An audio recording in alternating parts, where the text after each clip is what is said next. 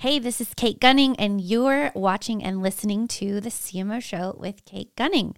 My guest today is a marketing shaman. That's what I named him. He's Chris Aarons. He's a professor of marketing at UT. Watch and listen and enjoy.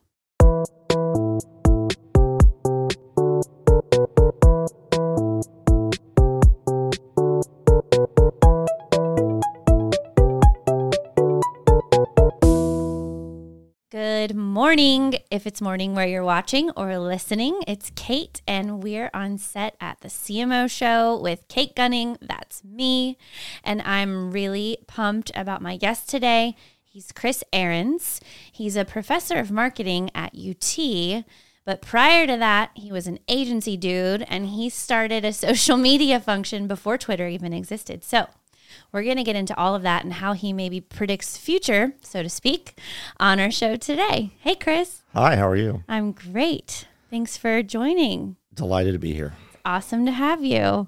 I don't think I've sat down with a professor other than when I was in school. So We're not that is, bad. This is a very exciting slash scary moment for me. I'm like, please don't, please don't judge my or grade my performance today. No, no, no, no. Uh, that's that's the bad professors who do that. Uh, you've got to learn. It's got to be a safe space to grow. Otherwise, you're not going to learn. Anything, Yeah, so. that's true. Well, marketing professors are the best professors. I believe that to be true. I yes. for sure think I don't have hard data, but let's go with We're gonna just go with the gut on that one then.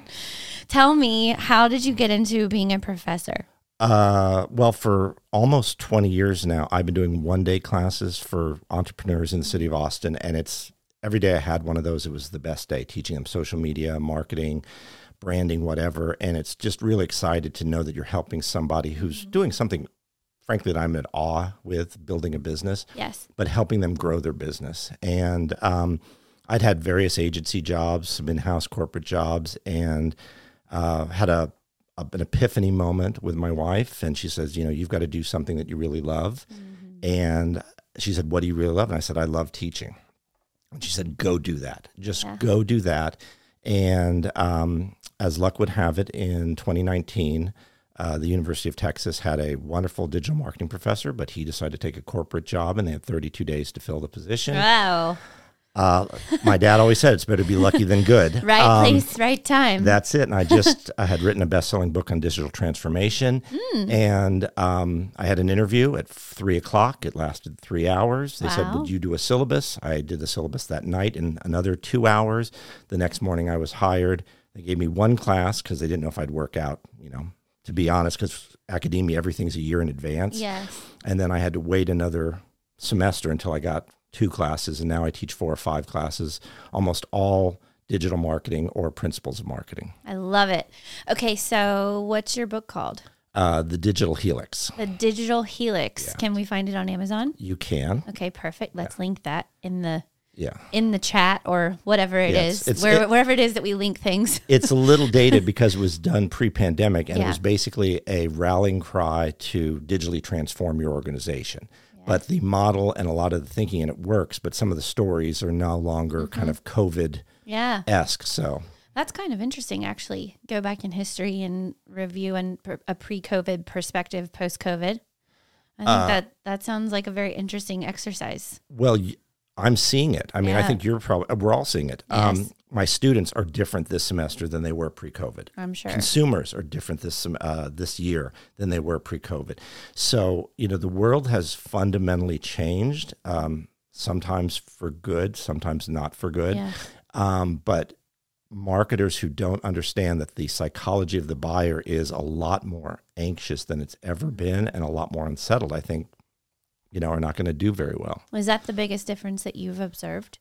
We're just fundamentally different people. I think I don't know if it's a DNA level change, but it's something close to that. That people no longer interact. They no longer function the way they. I, I often say that you know people are feral right now. Um, I'll give you a prime example. I was driving on Mopac here in Austin, Mm-hmm. and there's an on ramp that I take to get off or get on uh, Mopac, which is one of our freeways, as you probably know, and it's a 500 yard long entrance ramp.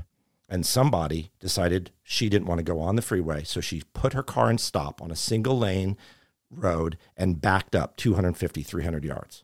Whoa. Like, who does that? Like Yeah. the state should step in and just take the car away from her That's at this point in time. But that was perfectly acceptable behavior Mm-hmm. post pandemic.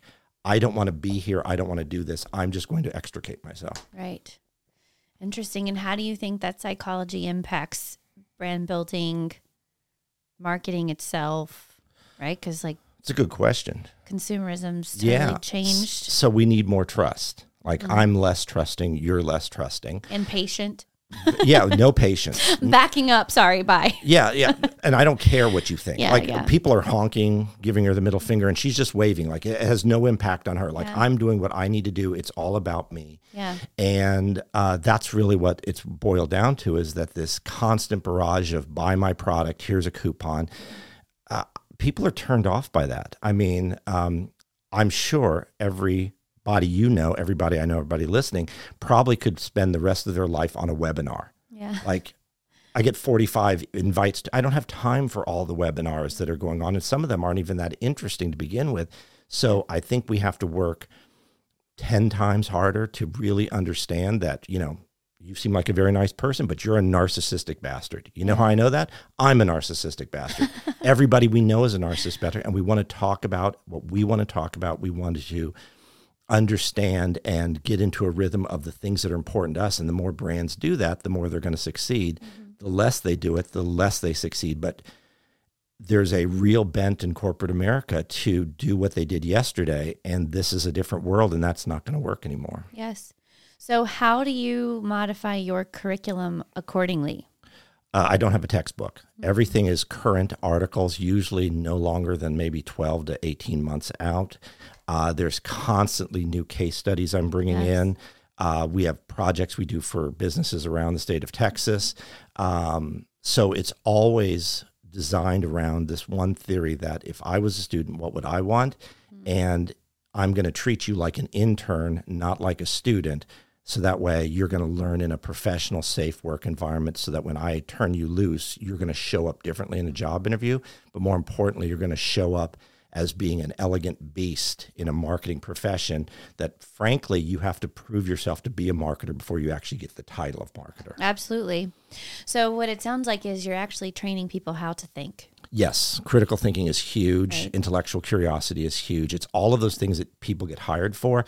That reading a textbook and memorizing and regurgitating, will, like, there's nobody's ever paid you It or I to do cut that. it. Yeah, nobody's ever paid us to do that, right? get you through one presentation, but that's about it. That's it. And with with AI, Right. with AI now, like I don't even need you to read the textbook. I can just give you, you know, or give you the article. I can give you somebody else who can pair it, pair Yeah. it back in bullet points for you. So Absolutely. we need people who find elegant solutions to complex problems and ask questions and identify issues before they come up because that's the way the world is right now. Yes. Okay. So a class with Chris is like a class, a class in immersion around learning. It sounds like like this is how to think. This is how to be intuitive. This is how to process. Yeah, and um, Psychological. yeah, and it's it's there's so there's a lot of ambiguity. Yeah. But to counteract that, um, some of the people that I've had come and speak to my class, Rory Sutherland, Yeah. uh, Marcus Sheridan, Jay Baer, who are all outstanding. I just love the hell out of them. Mm-hmm. Um, and they've been so gracious with their time. The uh, people from Chipotle, the people from Wendy's, Mm-hmm. um, Kendra Scott's people, uh, they come in and I've kind of collected what I call the Digital 15 Okay. which is 15 core principles from myself and those other people I mentioned that basically are like your operating system for digital. If you start with these higher level principles, you're going to wind up with a more elegant result because you're not going to dive right into the tactics of it. You're not going to do the pedestrian and you have to really internalize those. And so if you if I get my students to internalize those 15 or hell, just print them out or put them as a desktop screensaver, they will start at a better place and they'll constantly be reminded that there's there's elegance and beauty if I push through the monotony of corporate and of doing the same thing over and over again. okay. So hit us with your top three. Uh, well, the first one is the most important one. Can you be and how can you show up to be the right brand doing the right things that's worthy of evangelism? Yeah. If you do that, and you know, think about every brand you love HEB, Nike, Yeah. uh, Richard's Rainwater. Um, yeah, those are the kind of brands that say, "Hey, listen, we're not here to sell your product. We're here to make make your life easier, enrich your life." Mm-hmm. Like we just had a huge ice storm in Austin, and I asked my students, "Everybody okay?" Okay, you're all okay. If there was a problem at your house, your apartment, who has your back? Name a brand that you has you have your back. And everybody said HEB. Yes. Everybody, because HEB always has our back. Mm-hmm. They had truckloads of water. They opened up when nobody else could open up. Yes. They they are there for us, and that's why they're the fastest growing grocery chain. They are beloved by Texans mm. the world over, mm-hmm. and we we treat them as if they're a monument like the Alamo, right? and that's because they are the right brand doing the right things. That's worthy of evangelism, which means you tell people, which extends your marketing, which gives you that free publicity, which is mm-hmm. extraordinary. Yes, I agree with that. So, what's the most important trait for marketer then? That's a really good question. I, What what what do you give an A plus for? intellectual curiosity Yeah. and uh, and and thinking through the problem. Um, what comes next? Mm. Like you know, it's it's so easy to come up with a marketing idea. Hell, you can steal marketing ideas. Like, hey, this brand did it, I'll go do it. But can you say what comes next? Mm-hmm. And I'll give you a prime example. It was just on LinkedIn the other day. Uh, this is from the '80s, but I'm sure you'll appreciate it. Um, I'm an 85 girl, so yes. okay, good. But but like it's like this is like old school, old school. It's about a pencil. Okay. And this school district said, uh, gave all their students don't do drugs pencils. Seems like a good idea, right? Mm-hmm. Horrible. Can I swear? yeah. Horrible fucking idea. the dumbest fucking idea on the planet because when you sharpen the pencil, what happens? Don't do drugs turns into do, Do drugs. drugs. Like nobody thought through the process Yeah. to figure out if this thing goes well, what does the best possible outcome look like? And are we ready for that? If this thing goes down the toilet, and I mean fast, are we going to set tripwires so we know it's going down the toilet and we have a course correcting strategy already in the hopper, ready to go? Nobody does that, or not a lot of people do that. HEB does that. Yeah. Nike does that. Apple does that. But you know, those are great brands that do things differently. AT&T doesn't do that. No, I would say not. Especially not in Austin. Service here is horrid. Well, it's it's so you know we started out talking about what we're interested in, things like that. Um, and AT and T is a very fine corporate sponsor of the University of Texas, and we are deeply Yes. appreciative. Thank you, AT&T. Um, but you know, they're from a marketing perspective, their catchphrase, their their one thing they want you to remember is fast, reliable, and secure. They're not any of those things. Even if they were, that's the bare minimum for cell phone coverage. Yes. Like if you're not, like I said, we're slow, sketch, and really wonky. Like nobody would buy me, but somehow But our saying, brand is so lovable. yeah, but we're fast, reliable. Like that's literally like the car works. Like that's that's that level. And then there's other thing is you know the best deal for all customers. Mm-hmm. We're in a highly. Com- Do you have a cell phone? I have a cell phone. Do you know somebody without a cell phone? I don't think I do. My son, who is seven and thinks he should have a cell phone. Okay, but he, that but would be. he, he's already down the path, he right? already thinks he needs one. Exactly. So the only job AT&T has is how can I get you to switch to me and all they're telling you is that we'll give you a deal, which everybody will give you a deal. They won't tell you what the deal is by the way, most of the time, and that we're the bare minimum for coverage. Mm-hmm. That's what irritates me because they're the phone company Absolutely. and they've not done something elegant, which T-Mobile has done, which is why they're growing. So, you know, those are the things we talk about in class is can we look at an example where somebody has done something extraordinary and impactful Yes. to revenue, to growth, to everything. And it starts with understanding what customers really want, talking their language, mm-hmm. being very, very intuitive. And again, leaning into the fact that you're a narcissistic bastard and you want what you want. If I give it to you, you're likely to reward me f- with something a click, a follow, Yes. a purchase, whatever it happens to be. Good. So, intellectual curiosity, most important trait. How do you nurture that for yourself? Oh my God. Uh, so, um, podcasts Mm-hmm. First. Um, What's your favorite podcast other than the CMO show with, Of course. with me? Of course. I mean, uh, that goes without saying, right? Uh, no, I just find wherever they go. So I look at the people that I like. Like, I'm a, a huge fan of Rory Sutherland, the um, uh, chief creative officer, chief whatever he is at Ogilvy UK. Um, Great shop. What? It's a great shop. Yeah, and so um, a lot of times I'll just say, "What has Rory been on?" So if somebody values Rory and his time, I'll look at that. So I think I don't know if I have a favorite podcast. I'm just always looking for topics. Yes. Uh, like this month is like AI month, and so for example, Um, last semester, I think I mentioned the word AI twice in a semester, twice to my clients, maybe once. I mean, I mean, give myself credit, probably not even ever. And this semester, we've talked about it almost every day. And so, like, I'm now looking at like, okay, what is AI going to do for marketing? How is that going to change the state of the art? Should my students be worried about their jobs? How should they be preparing themselves to not only maybe use AI, but maybe get around AI to be more valuable? So that's an example of how I stay intellectually curious, I guess. That's great. All right. So, along those lines, in terms of losing jobs, Yeah. CMO turnover is a topic that we tend to talk about here.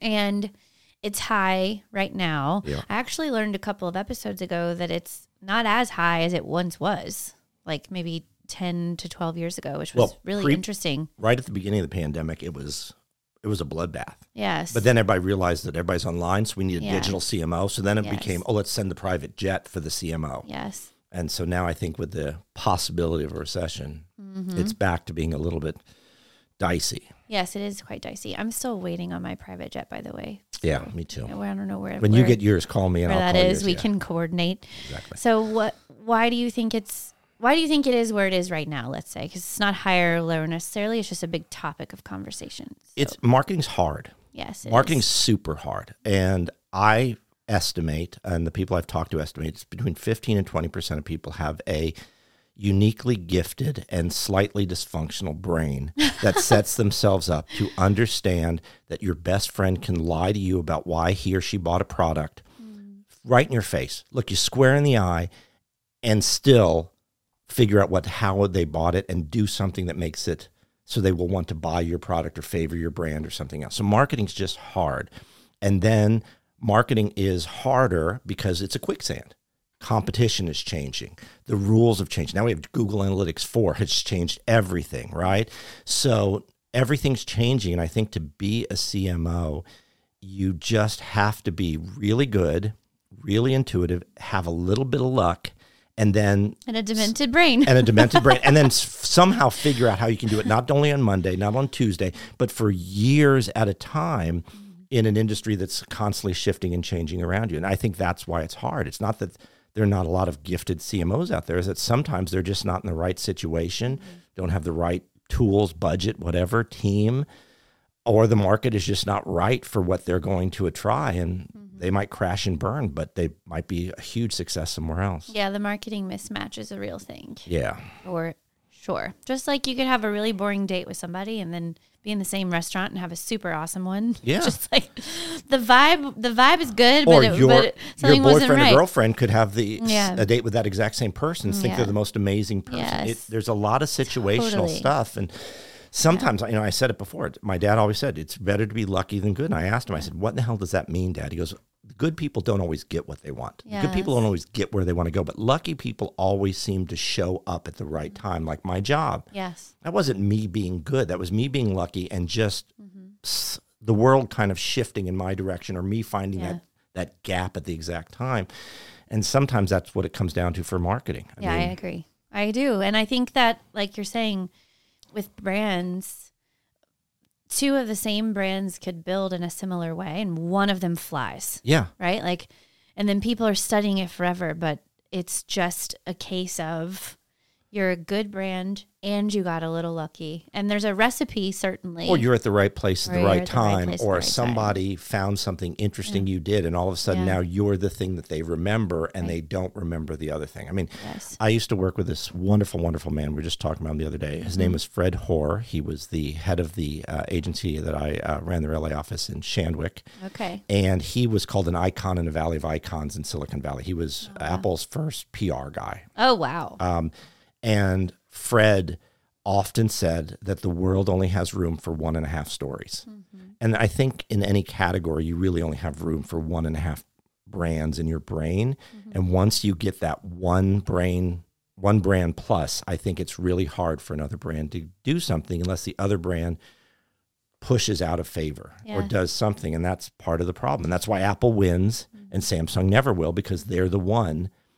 And it just, you know, there'll be people who love Samsung. Nothing wrong with Samsung phone, but they're not going to think of them the way Apple has most of us thinking about them. Yes. And not every category is really ready for a true challenger too. That's true. I think that's a hard thing to communicate to a client if you are on that side of Yeah. it. I one of my favorite stories along those lines Mm-hmm. is uh, a boss that I had once at JP Morgan. Yeah. She was running the brand efforts for BlackBerry. And she tells this story to me around well, as soon as we figured out that we weren't competing with the gorgeous quality of a- the Apple phone, but the reason people want the BlackBerry is its utility. It's for work. Yeah. It's the BBM messaging, right? That was like pre WhatsApp. That as soon as they really leaned into that, then that really helped, right? Yeah. For a time, right? Now we're in a different world. This was years and years Yeah. ago, but it's true, I think. And but that's where the curiosity comes into play, right? Like you're trying to understand, well, what's the customer love BBM for? They're literally keeping their Blackberries because of one piece of it, BlackBerry Messenger.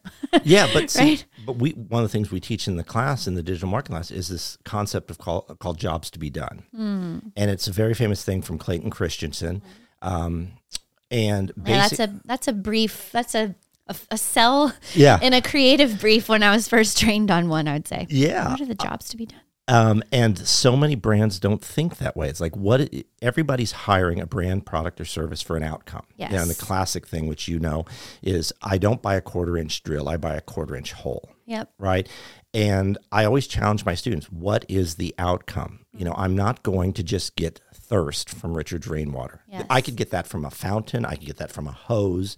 I could get that from, you know, Ladybird Lake. I'd probably be sick for a week, but I could still.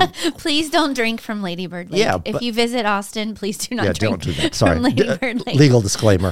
Um, you're obviously a good marketer because you have the legal disclaimer ready Well, right I there. did work on Wall Street for ten years, There so. I understand the whole disclaimer deal. There you go. um, so, but that's not what people buy it for. They buy it for a bundle of stuff that mm-hmm. means something specific to them and they associate a value to it. And a lot of brands don't know what their job to be done is, what that thing is. And it's the simple answer is rarely the best answer. Yes. And the famous one is the milkshake example, um, which you know is people would buy most of the milkshakes sold at McDonald's are sold like six thirty in the morning, which is batshit crazy, right? Who in the hell would do that? I saw your face, like, oh my god, like that's that's literally the most insane thing I've ever heard Yes. in in a post pandemic world. Why do people buy milkshakes at? Because they're men who have a long drive ahead of them. Oh, And if you think about the jobs to be done theory, what they do, and he did this by talking to customers. He didn't do it by surveying them. He went into McDonald's with his team and said, watch people come in and said, Hey, what are you doing today? Where are you going? How often do you do this? Do you always buy a shake? And he determined that men who have a long drive ahead of them, the McDonald's milkshake solves the problem of breakfast entertainment better than anything else on the planet. It fits in a cup holder. Everything else you eat is messy and it goes in a long time yeah, and you can't do it while driving. can't do there's a cup holder there's literally a cup holder in your car so it's perfect and if you've ever tried to drink a milkshake at 6.30 you will sp- stir and poke it for an hour so it keeps you engaged 600 calories keeps you filled up You're not falling asleep at the wheel because you're stirring the milkshake. well and you have 68 grams of sugar which is going to keep you Woo-wee. amped up By 11 a.m. though. And so that's what the milkshake represents. And he said, okay, so what should we call it? And the answer was, let's call it the triple thick shake to remind people mm-hmm. of this. And McDonald's is the place that has the best milkshakes. So when you want this kind of thing, you should go to us because we're more conveniently located and cheaper than about every other option you have. Mm-hmm. And so if we understand the true, you know, in my heart of heart of hearts motivation for what I do by talking and having real conversations with customers, it's the best part of my day. It's the best part of every. You learn the secret sauce. You hack their DNA and their brain chemistry, and then you can do elegant marketing. Always. I totally agree with that. And I think that one of the problems with marketing today is that the customer is completely ignored. Yeah, And it's like, oh, we don't want to take time to pause and do research. Or I'm like, this should be an everyday, all day Yeah. thing. Like, there's no excuse why you can't have some sort of insight about your audience all the time because we've got so many tools with which to do so. but there's two things. One, you have to really listen, and you have to be intellectually curious. You Yeah. have to say, "Okay, my God, okay, walk me through this. Help me understand. You did this, but you had all these other choices. I want to burrow into your brain and live there for ten or fifteen minutes." Burrow into that brain. And live there for 10 or 15 minutes and then figure out what and how you make your buying criteria for my category of product Yes. but it's so easy to do one plus or Yeah. we this worked on tuesday mm-hmm. let's do it on wednesday or it worked last week let's do it this week and that's what a lot of marketers i think get trapped into and i'm going to just say this right now it is 100% easy for me to say this mm-hmm. because I watch what happens. I see it after it happens or sometimes as it's happening. And I appreciate being on the client side and being an agency that sometimes the situation is not set up for you to be able to do that. You've got to turn that crank at hyper speed and you don't have time or resources or people or whatever to go and do this, but we should all aspire to that. So I don't want to I don't want people to think that I'm saying, "Oh my god, this is simple and you're an idiot for not doing that." Yeah. It's much more difficult that it takes a real level of discipline to do it and it takes an uh, uh, you know agency within your organization to be able to have the resources Yeah, manpower agency as a verb. as a verb to be able to do that and i think that's a big part of it I agree with you. I often find myself frustrated that there's so much focus put on pumping content out every Yep. day, six tweets a day, uh, six TikToks a week. It's like we're just doing marketing rather than if we're spending all that time doing that, why don't we also spend time learning? And I think one of the hardest roles to get agreement on in terms of investment, especially if you're trying to prioritize budget, is roles or tech yeah that just spend time listening, having an ear to the ground. Sure. It's like the first thing that gets cut. So I love this conversation. well let me say something about what you just said which is really important so Yeah. Mm-hmm. first of all in 2021 there was eight times more content created than was consumed yeah, and a lot of it's tone deaf. Almost all of it. It's, it's self-serving crap. Buy my product, buy my product. Here's a coupon code. Yep. Um, so that proves it. And then I had a client who um, just several months ago, like at the end of the quarter, said, "Hey, I produced 27, I don't know, 2,700 pieces of content last year," and he's bragging about it. I'm like, "Why are you bragging about it? Yes. You, the week before, you told me sales have been flat for nine months. So you've produced three times more content, but you've generated zero percent more growth. So you know, those are the kind of things that I would hope that my students would go in and say, "Hey, stop this." Absolutely. Stop that because it's not generating the kind of stuff you're doing. You're doing activity for activity's sake, and there's a feel good metric, or we have a click, and our clicks are going up because we've created so much stuff, but it's Yes. not doing something for the business. Mm-hmm. That's right. And there's so much time spent on that content production swirl Yeah. that I think could be spent on listening to people Yeah. and really trying to understand and unpack. Like if I made one or two pieces of really powerful content that speak to what I'm hearing Yeah. from my audience, then think of how how magical that could be. Yeah, and it, then it becomes uh, rewarding, Mm-hmm. right? It becomes rewarding for the marketer, it becomes rewarding for the team because they see we did something, and not only did people get excited about it, but it moved the needle. And I think it almost becomes drug-like at that point Yes. If you're allowed again to do it, and you know the shackles have come off, and you are freed to do some elegant things or just run controlled experiments. Mm-hmm. Run a an experiment where you're going to have 10 pieces of content over the next 10 days and you're going to just put it out there and if let's find our secret sauce and then we'll lean into that. That'll become the DNA for what our great content is and reverse engineer it from all the other brands.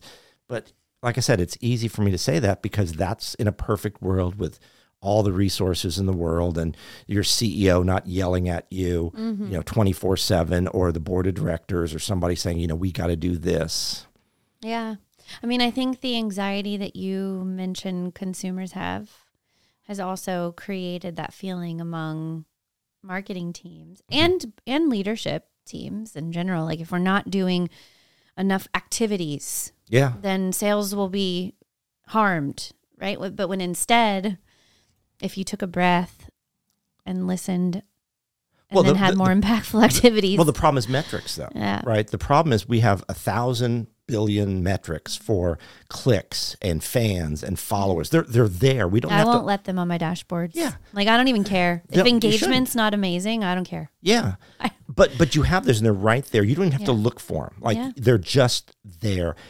How many engagements or um, metrics do we have for things that talk about brand lift? Like we can measure it post, Yes. but we can't really. So it, it's it's a measurement problem as much as anything. And until you you know, experience it, and then you are experienced it once or twice, then I think it becomes uh, like a drug or religion. But Yes, I agree. until you do it, it's so easy to fall for the stuff that's in front of you because at the end of the quarter, if you work at a corporation, you've got to go in there with your little quarterly numbers and say, look, I checked the box. Absolutely. Otherwise, what else are you showing? Right? Like, oh, my gut, my gut promises that this will work. Yeah. right? Like, okay, Yeah. s- sure. Yeah, the next word is you're unemployed. Yeah, right? exactly. Sorry, bye. I love the idea that uh, as humans, we can have feelings anxiety, fear, excitement, empowerment, joy. Similarly, as marketers, like my takeaway this isn't the words you use, but my takeaway from everything you're teaching me right now is as a marketer, you can almost have a, a feeling inside of your bones that says, this will be impactful because it's based on a knowing that I have from my audience, from my curiosity. And when I have that feeling in my bones and that knowing, that usually means it will be impactful. Or at least you should try the run the experiment. or at least you should run the controlled experiment. Yeah. So try to have a couple of those matches, Well, if you will. Let me put something in in, front of that because you're absolutely right. Yeah. But it's if you pay the price to really get to know your best customers, not treat all customers equally. Right. Use customer lifetime value and say, these are the best customers. I'm going to disproportionately target them. I'm going. Mm-hmm. to disproportionately market to them. I'm going to live, eat, and sleep and breathe with them as much as humanly possible to truly know them. Mm-hmm. That way, when something comes up, you will know it because you know them like your brother, sister, husband, wife, whatever. yes. And that's what it takes is this holistic view of it. And that's what the best brands do. I have friends at Chipotle who will tell you that, you know, I don't know if this is going to work, but the TikTok team says this is going to work and they live on TikTok and damn it if it doesn't work. Yep. That's what it takes is somebody who pays the price to be in the conversation, to know you at your core, at your root level and respect you like the wondrous person that you are mm-hmm. To get to know you and then be able to have a conversation with you and add value to your daily life. So when you the moment strikes, and this is again why marketing starts because you have to get all these chain links together. When the moment strikes, you come and say, "Damn it, Chris, I need what you're selling now. I already trust you. I'd like to buy a whole bunch from you, or I'd like to buy something from you, and then I have to continue the loyalty loop to get you to come back." Absolutely. That's marketing. and It's not easy. Accountants can just add one plus one, right? It's it, th- there's there's there's much more rules in almost every discipline, and and then for every rule that we have, I can give you you can give me a thousand ways that some brand has broken it and been hugely successful. That's why you have to run those controlled experiments because you don't know what you don't know, mm-hmm. and if you lean into a pristine world of we've got this, you're going to always miss something, and then somebody else is going to find it, like you know, liquid death. Up until a few years ago, water was boring. Yeah, that's right. No, now, liquid not. death is not. It is not boring. Sorry to mm. mention a competing brand. I brand. love liquid death. I love rainwater, but Yeah. I love liquid death's an amazing case study. You Amazing. know, and it's like you talk about curiosity, studying that as I've recently joined onto the rainwater team has been even more interesting because now I'm studying them not as a lover of brands and a student of how you build them, but I'm equally identifying them as a competitor now and trying to understand even further the psychology of what they've created. It's so magnificent. Oh, it's it's elegant. It's beautiful. Yes. Mike uh, Cessario is deserves an Academy He Award does. and a He Tony does. Award. I mean, He's he should, he should. EGOT. I mean, the guy is a marketing EGOT. But um, this year, I think I read uh, last week that their merch sales are actually going to be a significant portion of revenue. That's Yeah. how big his brand is. He's no longer really selling water. He's selling this iconic liquid death Yeah. thing, which people love. Absolutely. That's that's mind blowing because we always hear people, oh, it's a it's a lifestyle brand and all this stuff, and, and there's some lifestyle brand, but this man has actually turned something that we get for free into a brand that people really want, and it resonates with them. And now he's actually selling merch to where it actually has to have a line item on his financial statement. That's right. That's huge. Yes, it is huge. It's amazing. Amazing. Okay, so I think I know what your answer is, but I want to ask it anyway. Okay. We always ask what your superpower is. Yes. So tell me how you would articulate Your superpower. Okay, so superpower is really important to me, and it's really passionate to me. And um, I just read an article that Mark Cuban wrote about this uh, several months ago. He has the same philosophy, which I didn't know, but you know, if Mark Cuban likes it, and I like it. It must be good, right? Um, Definitely. But I think all of us have a superpower.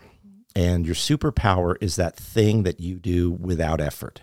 That your boss and your friends say, Oh my God, how can you do that in five minutes? It would take me 15 hours to do. And I would want to vomit in my mouth just a little bit when I'm done, Right? I love this way of describing it. and so that's what it is. And, you know, Your thing that you do without effort. That is uh, seemingly effortless Okay. to the rest of the world. Yes. Uh, and or and to you, but it, you're just naturally gifted. Your DNA, your biology, just Yes. you know, I know people who can do accounting and finance like it's like they don't need calculators. Like it just happens. Like that would be oh my god. Like I'd, I'd want to be put in a vice for an hour and I'd have be like, um, see you Horrible. later. See you next lifetime. yeah horrible horrible. Like it's like like that's a seventh circle of hell for me. But then I asked them to do marketing, and it's literally like the most painful thing in the world to them. Mm-hmm. So I think if you think about things like that, and if you really listen to what your boss and your friends are telling you about what you're totally gifted at, or what you do with with great ease, maybe not effortless, but with great ease and great success, if you find your job that has that and will pay you for that, you will be happy, you'll be successful, and you'll always have extra time because it didn't take you a long time to do. it. so you know, There's a nine to five hack if I ever heard there's a nine to five hack. Yeah. Uh, so I don't know what my superpower is, but marketing comes extraordinarily naturally to me. And coming up with themes and taglines because I want to go and spend time with customers. And when they talk, I get just incredibly interested in their stories and how they go about things. And then to be able to share that and teach it, those somewhere in there is my superpower mm. because it takes no effort. Every time I have a thought about doing it, I'm excited to do it because it mm. feels good and it's natural.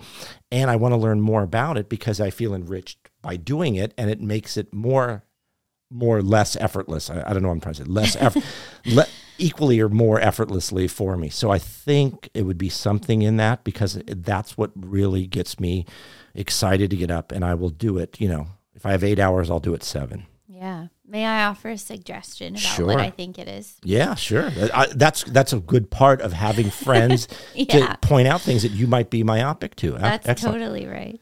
I think you're a guide. I'm a guide. You're oh. a Oh, guide because you what you've explained here is you pick up patterns, you assess things, you learn, you're very curious, and then you help people organize that information. so you're to good. help nudge them along. Yeah. Yeah, well, and I if I think about, you know, I, I, I I'm not even going to dispute it or say there's any because uh, if I think about, it. I'm going I to be calling you, Chris. I need a guide. that, anytime you want. Um, uh, if I think about it, when I was on the agency side, that's Yeah. what I would do. Is I wanted to educate people so they would be smarter to make better choices, either about what I was asking them to do or to do for themselves. So maybe that's a better, more elegant way of saying it.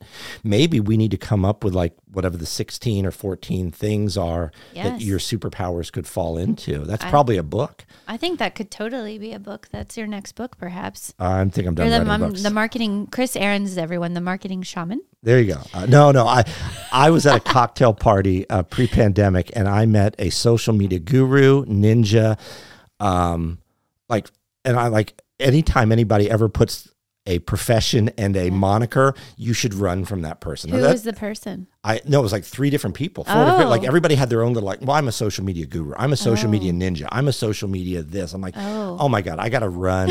like I don't want to be here. Like Karate chop. like that. Th- all of this says that you're not good at your job Yes. because you you had to name yourself like Yeah, if somebody really thought you were good they would call you that but you would never call you can't give yourself a nickname is what i'm trying to say I think that's correct. So I can call you a Yes. marketing shaman or a marketing guide, but Yes. you can't call and i would yourself. resist it with all my fiber of my Professor being Aarons. yeah That's right. yeah i just have them call me chris by the way Chris, just Chris. because it's an internship right. so the little things like language matter in everything we do so if i was their boss they wouldn't call me mr Aarons wouldn't. or you know cmo Aarons or something like that Chris. so Just Chris. Just, Just plain Chris. old Chris. Yeah. Okay, so Chris, you spent the first part of your career in agencies. yes Like myself. I think it's a great way to grow up. oh yeah Um, and I'm curious if you can share with our listeners how might you give people guidance around they've left your class, they're in their first seat at a client side or agency, doesn't really matter. Sure. How do you navigate the question of how do I know when to hire an agency? How do I know when to build something in house? Like what's what's that landscape look like for you? Oh, you ask good questions. Um, Well, our our amazing CMO Elijah and CEO Michael Robin, they switched the titles on me last week, by the way. okay. They wrote the questions, and our community team, fantastic. They also contributed to the questions. So I just It's a get dynamic to ask. world, so that's I just get good. to ask the questions, but Yeah.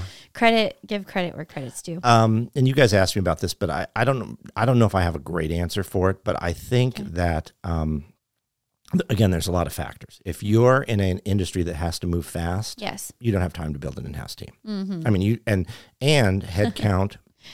Yeah. excuse me, getting headcount and everything else like that, that will take, you know, months and months and months in onboarding. And when I was at AMD, one of the first things they told me is that for the first six months on the job, you're going to be functionally useless. Yeah. And I'm like, oh, come on. Like, I'm a rock star. You guys keep telling me I'm awesome. There's no four or five months in. I'm like, you know, I was functionally useless for four or five months. I didn't go six, but I was still functionally useless. So I think that that's one of the things that you have to understand is that you can't just hire in expertise and have them understand your business. Now, agency people, because we're used to that and we have a diverse skill set and we may even have industry knowledge, we can do things that way. Also, I think, and you know, I'm an agency guy like you.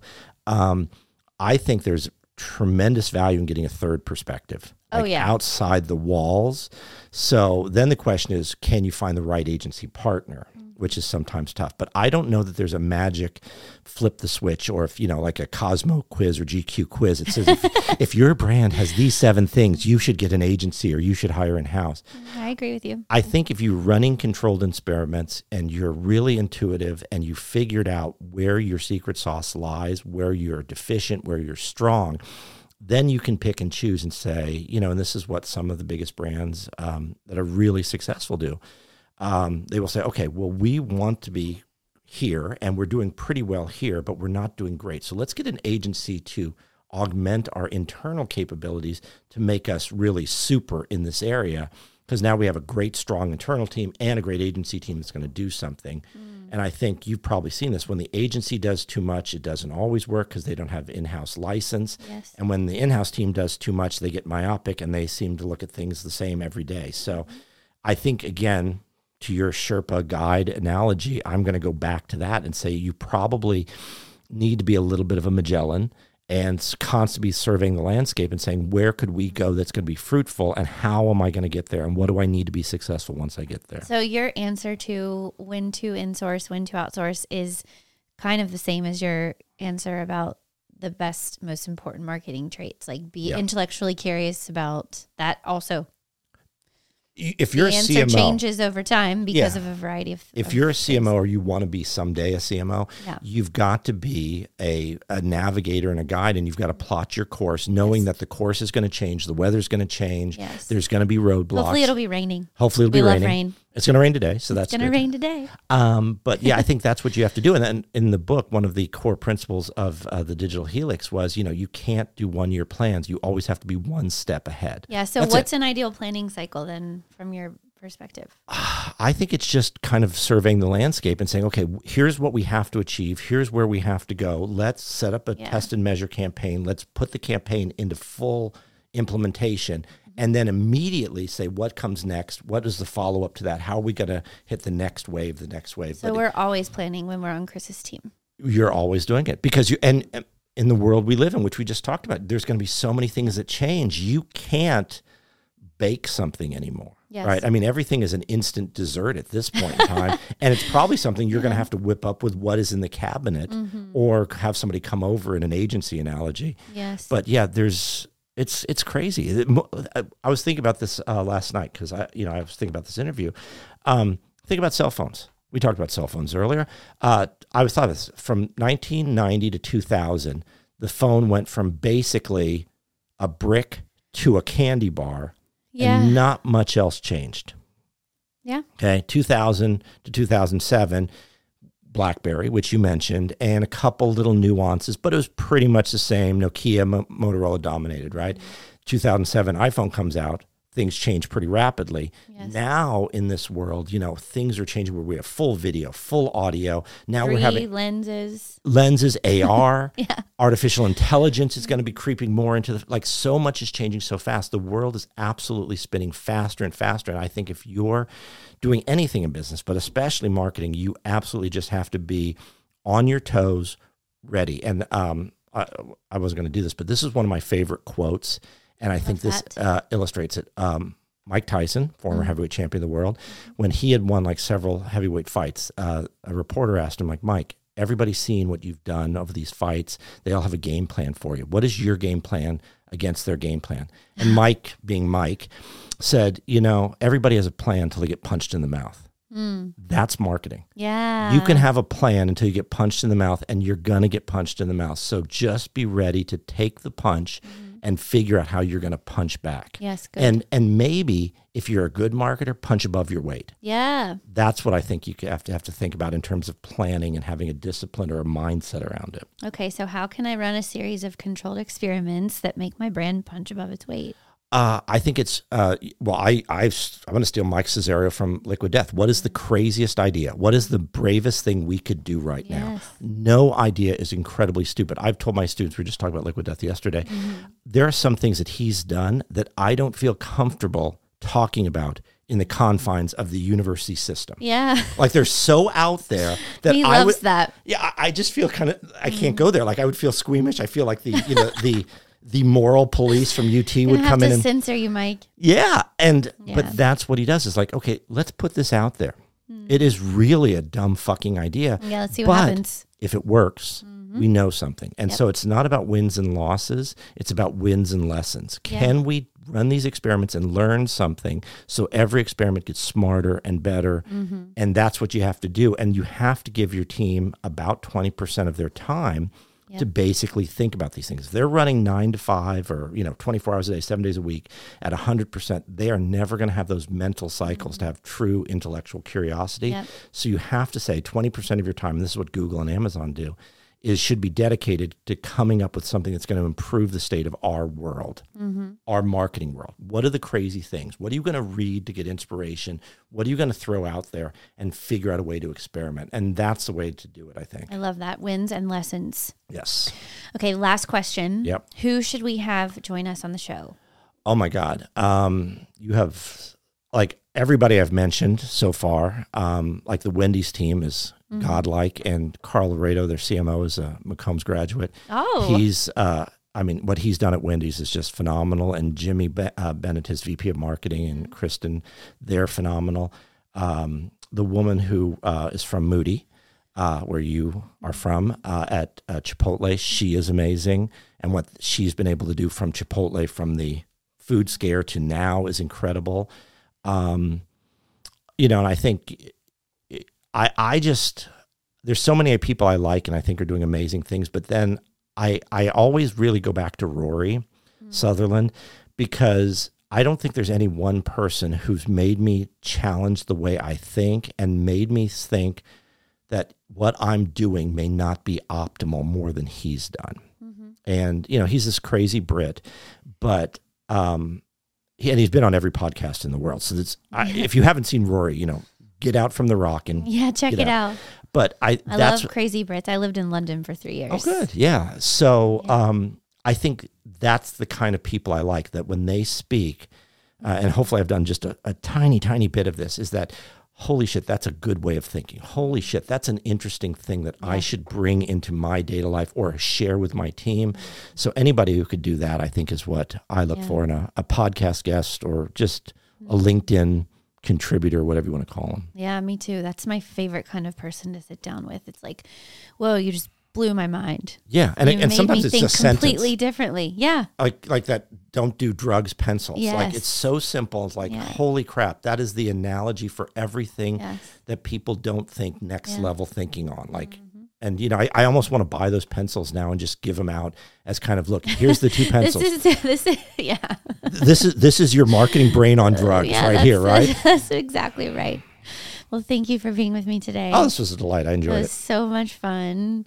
And I hope to hang out again soon. whenever you want i would enjoy it Thank you. all right